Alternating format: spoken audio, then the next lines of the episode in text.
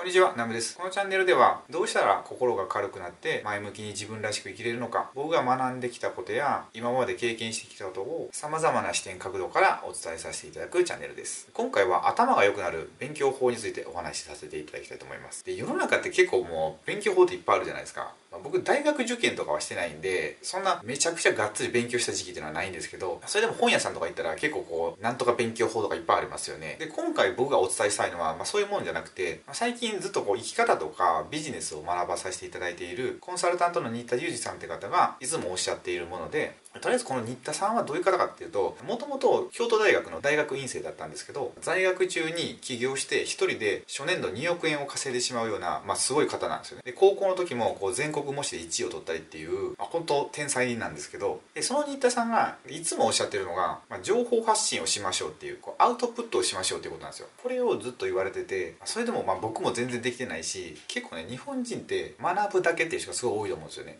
インプット型になってる人が。なんか勉強したらもうそれで満足みたいな。それだけだとなんかこう知識が腐っていくみたいな感じでもったいないなっていうのは最近僕も感じるようになったんですよね。でアウトプットはまあどうするかというとこう人に教えるってことですよ。何かを伝えるみたいな。そうするとね本当ね学びがめっちゃ深くなるんですよね。こう何かを人に伝えるってなるとその伝えた相手からこうフィードバックがあるじゃないですか。何か質問があったり。もし僕にこう質問があったらそれでまた僕は考えますよねいろいろと。だからどんどんね僕の中で深まっていくっていう。これね本当まあ僕が体験してすごいねこれ最強の勉強法だなと思います。だから言ったらこうアウトプットを前提としたインプットするってことですね。これを誰かにも伝えるから学んでいる。この状態が多分最強だと思います。でやり方なんですけどなんか普通だと別にその伝える相手とかいないじゃないですか。普通に生活してて。例えばこう、ま、夫婦の方だったらなんかわざわざ何か自分が学んだことをパートナーに言うっていうのもなんかそんな感じじゃないような気もするんですよね。うちとかそうなんですけど別に僕がどっかセミナーとか勉強会で学んだことを、まあ、ちょっとは妻に言いますけど、まあ、全部ねこう伝えるっていうのもおかしいんでだから、ここで僕がしたのはもうツイッターを使ったんですよね。今2019年のもう末なんですけど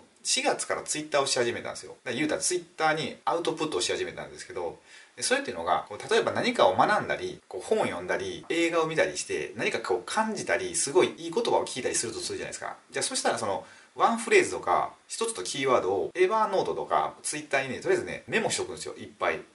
その文とかじゃなくていいんでとりあえずいっぱいメモしといてで後からそれをまた見返すんですよね。でそうするとなんかねいっぱいいい言葉がバーって並んでるんですよ。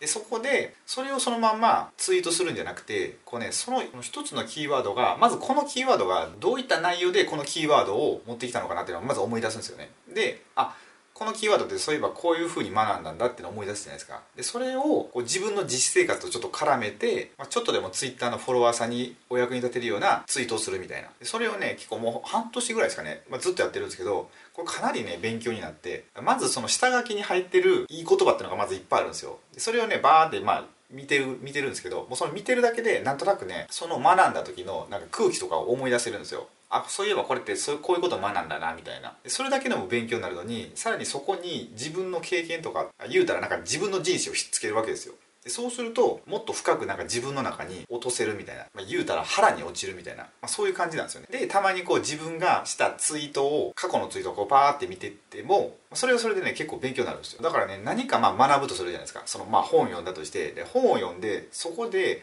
あこの一文いいなっていうのをペッて書き出してでそれをツイートすると。でそうするとその何かいい文とかいい言葉っていうのを何回もそれに触れれるってことじゃないですか僕たちが。だからそれも復習になってなんか身についていくみたいなそんな感じがするんですよね。そうあとねこれはこう2019年の11月からやり始めたこの YouTube なんですけどこの YouTube も、まあ、言うたらアウトプットになってるんですよね僕の。これってさらに強力で変なこと言ったらめっちゃ叩かれたりするんですよね。なんかネガティブな返信があったりするんでその分ちゃんと何か発信しようと思って勉強するんですよ一応。僕もこれ動画撮る前にある程度これ何言おうかなみたいなのはちょっと決めるんですよね。であこれ言いたいなっていうのを少し調べたりするんですよ。だから結構ね勉強になるんですよねすごい。でプラスこう日常生活をしていてなんかねなんか面白いネタないかなみたいなネタ探しとかするんですよ。普通に何かこうどっかにご飯食べに行ったり、まあ、遊びに行ったりしてもなんかこの YouTube で撮れるネタないかなみたいな。で別に普通の出来事でもいいんですですけどそそれをどう説明したら面白く説明できるかなとか、まあ、そいろんなことを考えてるんですよね。だから YouTube でこう動画を撮るようになってからすごいね学んだことがめっちゃ深くなるようになったんですよ。今までね絶対使わなかった脳の使い方なんでこのアウトプットを前提としたインプットっていうのは、まあ、本当にすごいなっていうのを今実感してるところですね。でねこの YouTube なんですけどこれね、まあ、今僕やってますけどこれ自分の息子にもさしたいなと思ってて今2歳なんでまだ無理なんですけど例えばまあ小学校ぐらいに上がったとしたら学校行くじゃないですか。で学校行っ帰ってきたら、まあ、宿題とかあると思うんですけどもう宿題はせんでいいからとりあえずその日学んできたことを全部 YouTube で発信するみたいな。それの方がね絶対勉強になると思うんですよ。だってまず学校の授業を受ける時点で今日帰ったら YouTube の動画を撮らないとダメだから、まあ、どうやって説明したらうまく説明できるかなっていうのを、まあ、考えながら勉強するわけじゃないですか。でもうその勉強のことだけじゃなくてもその友達と何があったとかこういうことして遊んだとか、まあ、そういうことでも YouTube で発信するなら、まあ、よりなんか面白く遊べると思うんですよね。しかもまあもしその動画を上げることでその不登校の子とかがその動画を見て勉強できるんだったら